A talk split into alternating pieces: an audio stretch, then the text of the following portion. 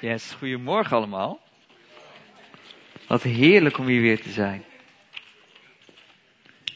Ik ben wel benieuwd, wat dacht u ongeveer anderhalve week geleden? Ik weet niet of u was opgebleven, volgens mij woensdag op donderdagavond. De verkiezingen, was dat twee weken geleden? Tweeënhalve week geleden. De beruchte verkiezingenuitslag. Wie van jullie is opgebleven om de uitslag te zien? Kijk, toch vier mensen. ik, uh, ik niet. Ik was uh, lekker aan het slapen en ik kwam uh, de dag daarna. Nou, ik weet, ik had gebeld met een goede vriend van mij de dag ervoor. En ik zei, moet je nou eens horen wat er is gebeurd? Opeens in de peilingen zijn, is de PVV omhoog geschoten. En die zei, nou, wacht maar af, dan, want hij woont nu in Bali. Hij zei, wacht maar af, als mensen gaan stemmen, die komen toch niet bovenaan uit. En toen de dag daarna wakker werd, jawel hoor. Ik weet niet wat uw eerste gedachte was. Misschien was het wel van, yes, eindelijk. De, de, wat ze in Den Haag altijd over Groningen of over Appingedam uh, proberen te besluiten zonder dat we daar zelf iets mogen uh, inbrengen in mogen hebben. Misschien dacht u van eindelijk gerechtigheid. Of misschien dacht u wel, hmm, dit is wel spannend. Wat gaan we, wat voor tijd gaan we nu beleven? Wat, wat gaat er gebeuren? Of, of misschien dacht u wel, nou, boeit me eigenlijk helemaal niet zo heel veel, want wat daar allemaal gebeurt in Den Haag, dat, dat is prima. Maar als ik naar de problemen in mijn eigen leven kijk, dan is dat wat reëler, wat recenter. En hou dat me meer bezig. Dan wil ik vanochtend met jullie de Bijbel gaan lezen en dan wil ik tegen jullie zeggen, wat er ook in de wereld gaande is, wat er ook gebeurt, in de hemel is geen paniek. In de hemel is geen paniek. Yes. Maar voordat ik, daar, voordat ik daarover ga vertellen, voordat we de Bijbel in gaan duiken, ga ik eerst mezelf even voorstellen, want dit is de tweede keer fysiek dat ik er ben, de derde keer dat ik bij jullie preek. De eerste keer was via, via een uh, scherm, volgens mij hadden we een uh, video opgenomen. Ik heb mijn cameravrouw meegenomen, dat is mijn zusje, Matanja. En zij, uh, zij filmt nu weer, want vanochtend de preek moet ik doorsturen voor mijn studie, voor het vak Providence. Dus uh, professor van der Belt, wat fijn dat u meekijkt. Dus, uh, ik verwacht ook dat jullie allemaal lekker goed meedoen. Dan uh, even goed amen zeggen, dan, dan wie weet levert dat nog wat op. Yes, kijk. mijn, mijn naam is Elisa Liggebad, ik ben 23 jaar oud, getrouwd met de mooiste vrouw van de wereld. die is nu, zit lekker thuis, die gaat naar onze eigen gemeente in Deventer. Daarnaast studeer ik theologie, dus vandaar ook deze opdracht. Ik uh, zit nu in het laatste jaar van de Master Evangelical Baptistic Leadership. Dat is een hele mond vol. Dat komt eigenlijk om neer dat je gewoon op een gegeven moment voorganger wordt. Dus en uh, nou, daarnaast heb ik een tijdje gewerkt voor een bijbelschool en uh, ben ik ja, ook veel gedaan. Maar als er iets is wat me echt beschrijft en wat me definieert, dan is dat dat ik enthousiast ben voor Jezus. En dat hij ongeveer elf jaar geleden mijn leven heeft gegrepen en dat mijn leven vanaf dat moment nooit meer hetzelfde is geweest. Dus als er iets is wat ik hoop dat je meeneemt van vanochtend, is dat dat enthousiasme en dat vuur. Yes. Dus we gaan erin duiken. Het is vandaag tweede advent, dus we gaan, uh, misschien traditiegetrouw, gaan we lezen uit Lucas 1, het uh, verhaal dat uh, Jezus, dat de, Jezus geboorte wordt aangekondigd. En ik ga het met jullie hebben over Gods handelen in de tijd. Het actief handelen van God in de tijd. Dat klinkt misschien heel cryptisch, maar dat ga ik duidelijk maken, dus dat komt helemaal goed. En uh, ik weet niet hoe u hier zit. Misschien uh, zitten jullie wel en met misschien de verkiezingen nog in uw achterhoofd of allemaal dingen die er in uw leven spelen. Dan, uh, dan ben ik ervan overtuigd dat vanochtend een bijzondere ochtend kan worden. En dan wil ik je ook echt uitdagen. Luister naar wat God probeert te zeggen vanochtend. Stel je hart open. Stel je hart open. Want ik geloof als u God dichtbij durft te laten komen, dat, uh, ja, dat uw leven nooit meer hetzelfde zal zijn. Laten we gaan naar Lucas 1 vanaf vers 26. We gaan ongeveer 2000 jaar terug de tijd in. Naar een land hier ver vandaan. Als je vandaag de dag naar het land zou reizen, zou het niet helemaal veilig zijn. Maar in die tijd was het misschien een stuk veiliger, maar aan de andere kant was het land ook bezet door de Romeinen. En in die tijd, de Joden, die mochten nog wel hun eigen godsdienst uitvoeren. Maar ik kan me zo voorstellen dat de Joden echt uitkeken naar het moment van bevrijding. En dan lees ik vanaf vers 26, Lucas 1, uit de NBV-vertaling. In de zesde maand zond God de engel Gabriel naar de stad Nazareth in Galilea. Naar een meisje dat was uitgehuwelijkt aan een man die Jozef heette. Een afstammeling van David. Het meisje heette Maria. Gabriel ging, naar, ging haar huis binnen en zei, gegroet Maria, jij bent begenadigd, de Heer is met je. Ze schrok hevig bij het horen van zijn woorden en ze vroeg zich af wat die begroeting te betekenen had. Maar de engel zei tegen haar, wees niet bang Maria, God heeft je gunst geschonken, heeft ze zijn gunst geschonken. Luister, je zult zwanger worden en een zoon baren en je moet hem Jezus noemen. Hij zal een groot man worden en zoon van de Allerhoogste genoemd worden. En God, de Heer, zal hem de troon van zijn vader David geven.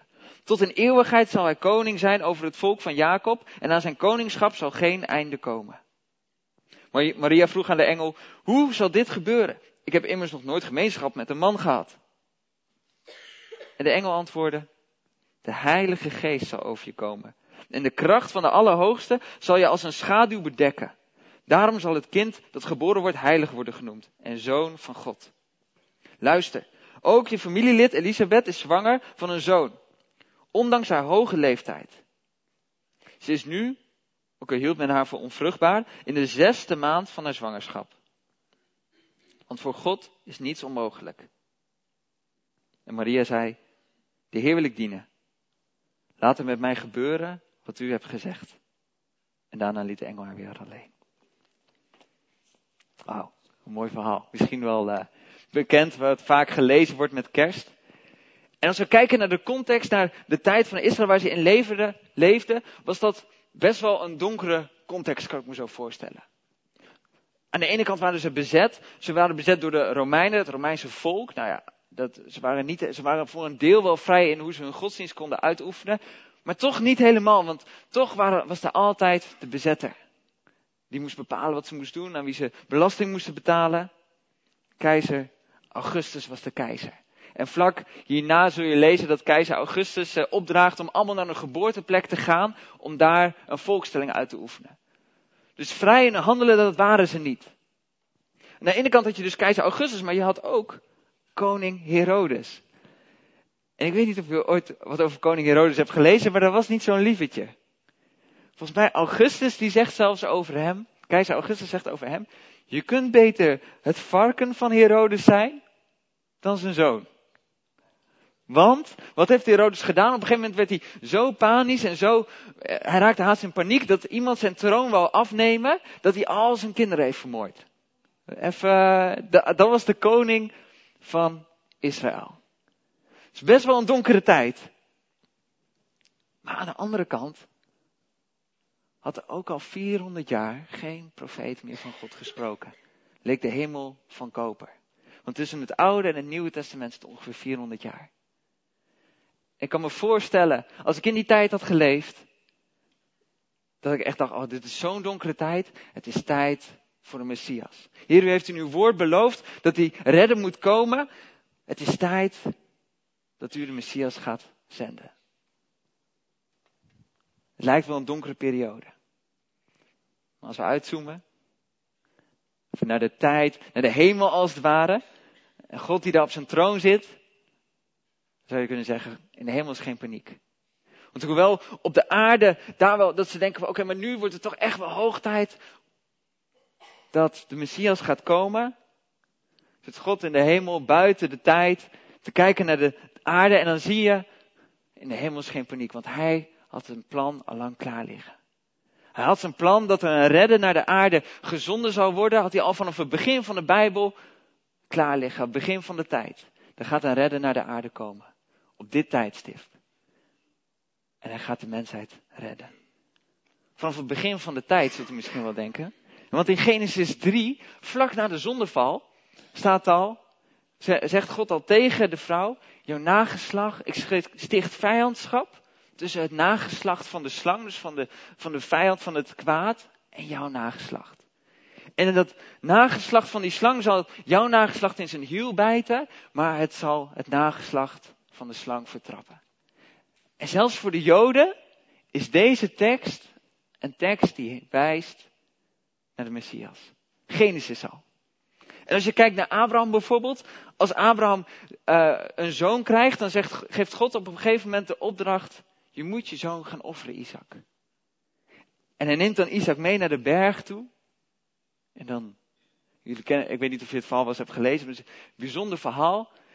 En dan maakt hij het altaar klaar. En op het moment dat hij zijn zoon wil gaan offeren, hoort opeens een stem uit de hemel. Wacht Abraham. En is daar een offerdier.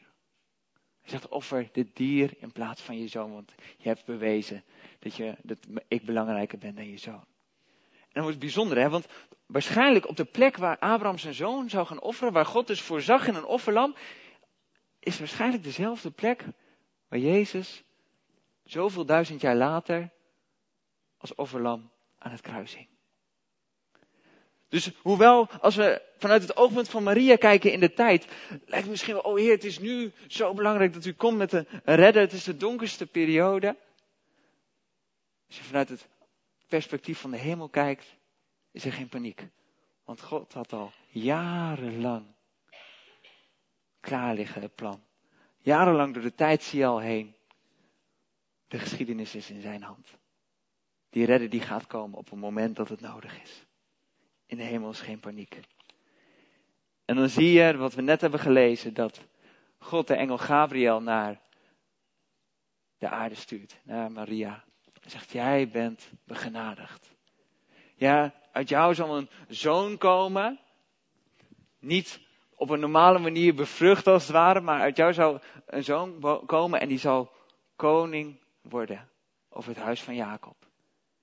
Hij zal koning worden net als zijn voorvader David. In de hemel is geen paniek. Want God had het al lang voorbereid.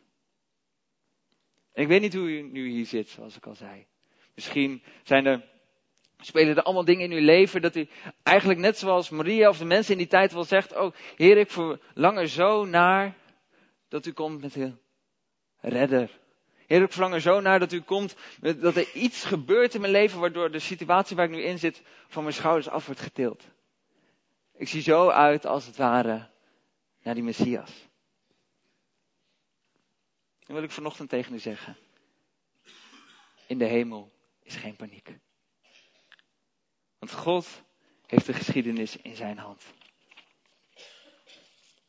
En dan vraagt u zich misschien af, oké, dat was inderdaad toen in de tijd zo, in de tijd dat Jezus geboren werd. Maar hoe ziet, hoe ziet dat in de hemel geen paniek is? Hoe ziet dat er nu uit in mijn eigen leven? Want dat God de geschiedenis overziet, dat hij het in zijn hand heeft, wat kan ik daar nou mee? Toch? Het is toch best een vaag en abstract begrip.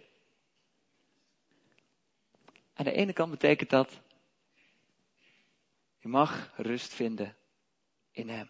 Rust vinden in het feit dat ons leven in zijn hand is. Wat Harry net ook al zei, door Jezus, doordat Jezus naar de aarde is gekomen, is de overwinning al behaald. Dus wat er ook gebeurt, je mag erop vertrouwen dat God jouw leven, uw leven, de wereld in zijn hand heeft. In Romeinen 8, vers 28 staat dat alle dingen zullen meewerken ten goede. Dus waar je ook doorheen gaat, ook al, en dat is niet een soort idee van, oké, maar als je maar geroepen bent, dan weet je zeker dat alles goed gaat. Nee, het is een soort bemoediging, belofte. Waar je ook doorheen gaat, ook al zie je het op het moment niet, je mag rusten in het feit dat God de wereld in zijn hand heeft. En dat wat er ook gebeurt, hij alles laat meewerken ten goede. Ik weet nog, volgens mij de vorige keer toen ik hier was, toen was een paar weken voordat ik ging trouwen. En toen waren we nog op zoek naar een huis. Kan dat kloppen? Ja, nou, dan komt nu het verhaal.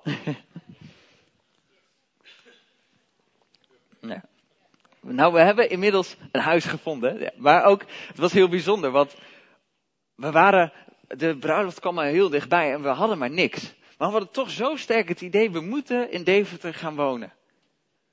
En eigenlijk iedereen om ons heen, die was helemaal in paniek aan het schieten. En ik had de laatste, van de week had ik er nog een gesprek over met iemand en die zei, hoe heb je dat volgehouden?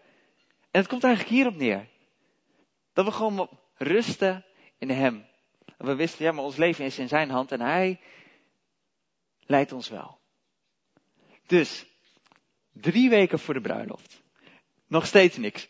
En ik kwam, ik kwam volgens mij maandagochtend kwam ik uit bed en ik zei, heer, nu komt het wel een beetje dicht in de buurt. Um, ik wil vandaag, wilt u vandaag gewoon echt een duidelijke bevestiging geven dat we een huis gaan krijgen? Want dan oprecht, dan ben ik bereid om te wachten tot en met 1 september, zeg maar, tot de dag van dat we gingen trouwen. Als u maar vandaag gewoon heel duidelijk bevestigt. En ik open mijn telefoon. Appje van een, uh, van een kennis die ik, uh, die ik al een tijdje niet meer had gesproken, die ook niet echt wist waar we doorheen gingen. Hey Elisa, ik was vanochtend voor je aan het bidden en ik moest eraan denken dat God tegen je zei, ik ben de voorziener en ik ga voorzien. Oké. duidelijk, duidelijk. Nou heer, we gaan het zien. En volgens mij een dag daarna hadden we, kwamen we op internet een uh, woningbouwvereniging tegen. Dat is een, een, tweede woningbouw in Deventer. En die hadden allemaal veel te dure huizen erop staan. Wij dachten, hey, we kunnen ons maar inschrijven, want wie weet. En terwijl we ons hadden ingeschreven, kregen we een intakegesprek en die persoon zei, ja, nou jullie hebben geluk, want we hebben een, uh, we hebben een verborgen aanbod. En dat zijn voor huizen waar je, die gesloopt gaan worden, dus kun je maximaal twee jaar in wonen. En uh, vinden jullie het goed dat we jullie op die lijst zetten? Uh, ja hoor. Binnen een dag kregen we een mailtje. Willen jullie komen kijken? Het huis, ik kan het je vertellen, twee verdiepingen, drie slaapkamers, woonkamer, tuin, schuur erbij, alles erop en eraan onder de 750 euro per maand. En we dachten dat wachten is het waard. Omdat God, God had van tevoren al gezegd, maar ik ga jullie naar Deventer doen en naar Deventer sturen. En doordat we allebei van binnen die rust ervoeren, nou ja, onze dromen zijn zwaar overtroffen. Dus in de hemel is geen paniek. Wat betekent dat? Dat we gewoon mogen rusten in het feit dat hij de geschiedenis in zijn hand heeft. En hoe donker het ook op een moment lijkt, hou je vast aan dat God niet loslaat wat zijn werk, wat zijn handen begonnen zijn. Maar, de grote maar, maakt dat ons dan niet passief? Misschien wel. Maar op de lange termijn mag je rusten en oké, wat er ook gebeurt, uiteindelijk zal alles werken ten goede. Maar op de korte termijn betekent dat dat je echt actief mag God mag gaan vragen, Heer, wat mag ik doen? Hier is er iets waarvoor u mij wil gebruiken. Want het bijzondere is, God, wat we ook in dit verhaal zien, God die kiest ervoor om mensen te gebruiken. God kiest ervoor om actief te handelen op aarde en daar wil die mensen, ons, u, jou, mij, allemaal voor gaan gebruiken. Hij kiest ervoor om naar de aarde te gaan en naar Maria te gaan en zeggen, maar de zoon van mij, mijn zoon, wil ik door jou geboren laten worden. Hij had ervoor kunnen, had, hij had Jezus een soort van kunnen spannen op de aarde. En dat hij er gewoon, dan was hij er zeg maar. Maar nee, God kiest ervoor om mensen te gebruiken. Spannen is uh, met gamen. dat, je, dat, je dan, uh, dat je dan opeens er bent. Oké, hoe ziet dat eruit? Op een gegeven moment, toen ik werkte voor de Bijbelschool, deden we vaak aan outreaches. Gingen we, net zoals jullie gisteren deden, gingen we dan de straat op. En een van de manieren die we dan hadden aangeleerd aan onze studenten is, weet je wat we kunnen doen? Ga eens van tevoren bidden, Heer, wie mag ik tegenkomen vandaag? En er was één jongen, Luc heette hij, en hij zei, joh, ik zag een beeld voor me van een man achter een kinderwagen. Ik dacht, nou, dat is wel heel specifiek. Met een rode jas aan. Nou, Oké, prima. En ik zei, wat moet je bij die man, aan die man vertellen? Nou, ik denk dat ik, dat ik hem mijn Bijbel moet geven. Nou, oké, we gaan het doen. Dus wij de straat op, eh, een bijzondere dag gehad. En uh, aan het einde van de actie sprak ik hem, ik zeg, heb je je Bijbel weggegeven? Hij zei, nee. Nee, ik ben geen man. Ik ben mannen, ik ben vrouwen achter een kinderwagen met een rode jas tegengekomen. Ik ben mannen achter een kinderwagen zonder rode jas tegengekomen. Maar nog niet die ene man met een rode jas achter een kinderwagen. Oké, nou helaas. Dus wij lopen terug naar de auto. En onderweg naar de auto zien we daar inderdaad die man lopen. Ik heb hem nog nooit zo hard zien rennen. Daar achteraan met zijn Bijbel. Bleek de man islamitisch te zijn, super grappig. Maar hij, hij mocht het evangelie met hem delen, heeft hem zijn Bijbel gegeven. En we weten op het moment niet, we, heb we hebben de man nooit meer gezien. Maar voor hetzelfde geld is hij de Bijbel gaan lezen, helemaal tot geloof gekomen. Maar dat is het mooie van als we vragen aan God, Heer, wat mag ik gaan doen? Heer, wat mag ik? Hoe wilt u mij vandaag gaan gebruiken? Dan weet je soms niet wat de uitwerking ervan is. Maar de kracht ervan zit hem in de gehoorzaamheid. God wil door ons heen werken, door mensen zoals u en ik. En het mooie is dat het dan samenkomt, die twee, de ene kant de rust en de andere kant het gehoorzaam zijn, komt samen in het punt overgave. En dat vind ik zo mooi in dit verhaal. En uh, als ik het verhaal van Maria lees, dan eindigt zij met, Maria zei, de Heer wil ik dienen. Laat er met mij gebeuren wat u hebt gezegd. Als je dan naar het Grieks gaat, dan staat er heel mooi. Heer, Curios, ik ben zijn dienaar. Doulo. En dat is een hele mooie verhouding, heel interessant, want doulo staat voor dienaar, maar het wordt eigenlijk vertaald met slaaf. Dus Maria die stelt, die stelt zich actief onder de autoriteit van God. En zegt, Heer, ik wil mezelf overgeven aan u. Laat er met mij maar gebeuren wat u zegt. Als u zegt dat ik moet gaan, dan wil ik gaan. Als u zegt dat ik hier moet zijn, wil ik hier zijn. Heer, ik weet niet hoe ik een kind ga krijgen, hoe dat allemaal biologisch zou moeten werken. Of wat dat met mij in de maatschappij gaat doen, want ik ben nog niet getrouwd. Maar Heer, ik wil me actief onder uw autoriteit stellen. Doe maar wat u gezegd heeft. En dat is aan de ene kant heel spannend. Maar het is zo mooi. Denk 2016 eh, was dat. Ik heb 2012 verteld, ik heb ik mijn leven aan Jezus gegeven. Dat was het moment geweest dat ik eh, zei, Heer, wilt u de redder zijn van mijn leven? Dus uh, als het ware God die, met, toen Jezus aan het kruis stief, stak God zijn hand uit. En hij zei van, kies ervoor om mijn hand, mijn redding aan te nemen. En ik zei in 2012, Heer, ik wil voor u kiezen. Maar wat er eigenlijk in mijn hart gebeurde, is dat ik nog niet mezelf volledig kon overgeven aan hem. Zij was wel de redder van mijn leven geworden, maar nog niet de Heer. Wat er gebeurde is dat ik wel met God leefde en ik las de Bijbel en ik bouwde een relatie met hem op. Maar de keuzes voor mijn studie, de keuzes van de, mijn levensstijl, lagen nog niet in lijn wat hij voor me in petto had. Dus in 2016, vier jaar daarna, was ik op een weekend, de Heartbeat Weekend. In het oosten van het land, een heel uh, groot jongerenweekend.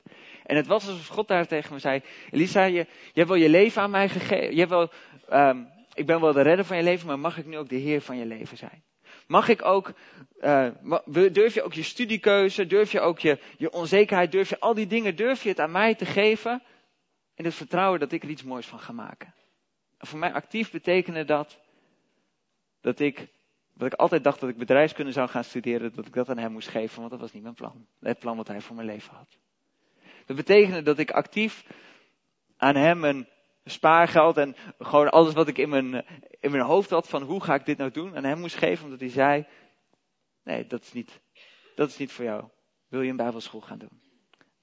En het is dat moment geweest, de start van een ontzettend vet avontuur. En als ik terugkijk, had ik het voor geen goud willen missen. Maar het begint met dat moment. Heer, ik ben uw dienaar. U bent mijn Heer. Laat gebeuren wat u zegt. Laat de woorden die u over mij spreekt, laat het maar gebeuren.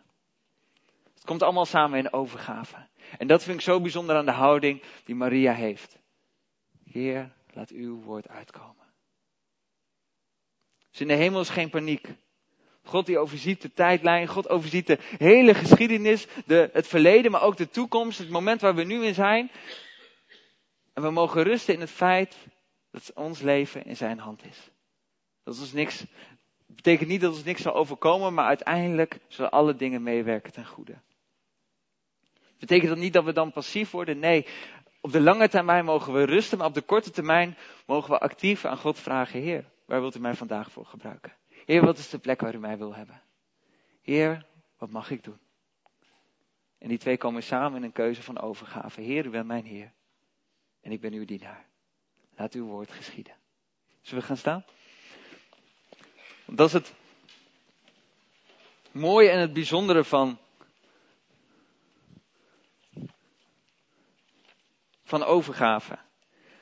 Het is aan de ene kant een beslissing die je maakt met je hoofd, maar uiteindelijk ook een kwestie, een zaak van je hart. Iets wat je vaker moet doen. Ik heb me ooit laten vertellen dat als je, als je knielt, en echt je helemaal zo voorover buigt, dat is eigenlijk een van de weinige anatomische houdingen, dus de houding die je met je lichaam kan maken, dat je hart boven je hoofd zit. Dus dat je zegt, Heer, ik, ik stel mijn hart boven mijn hoofd. Ook al begrijp ik het niet, ik wil u vertrouwen. Zoals u zegt, Heer, als u hier zit en denkt, ik zie het op het moment niet. Ik, de situatie om me heen, ik verlang zo naar een redder. Ik verlang zo dat God in mijn leven in gaat grijpen. Dan wil ik u uitdagen om met mij straks te gaan knielen.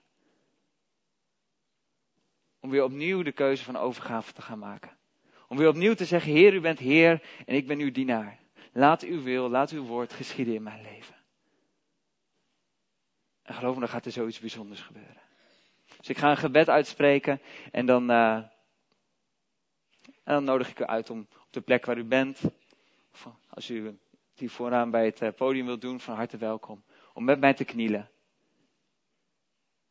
Mag uh, spelen hoor.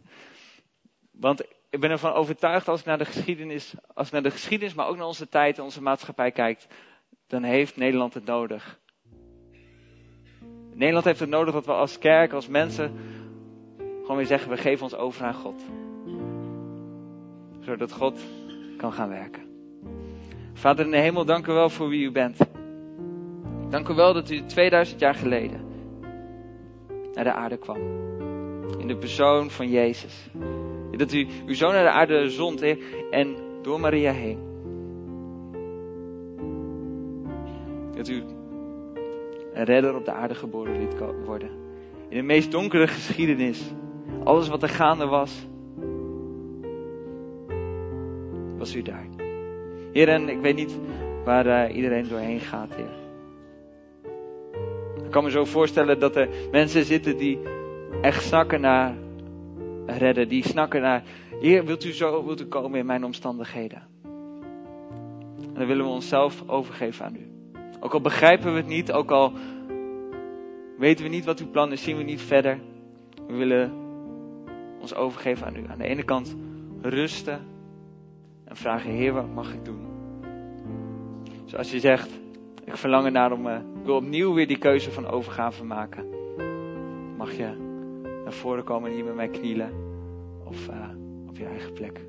Laten we ons weer, net zoals Maria, die keuze maken. Heer, niet mijn wil, maar uw wil. Heer, u bent mijn Curios, u bent mijn Heer en ik ben uw dienaar. Ook al zie ik het niet, ook al weet ik niet wat de volgende stap is. Ik wil u gehoorzamen. Ik wil, ik verlang naar dat uw woord zichtbaar wordt in mijn leven. Wees welkom. Kniel.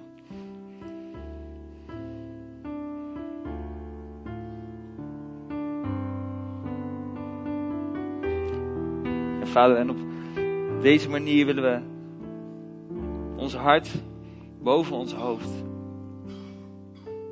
Ook al begrijpen we het niet, Heer, we willen u vertrouwen. We willen met ons hart ons overgeven. Aan u.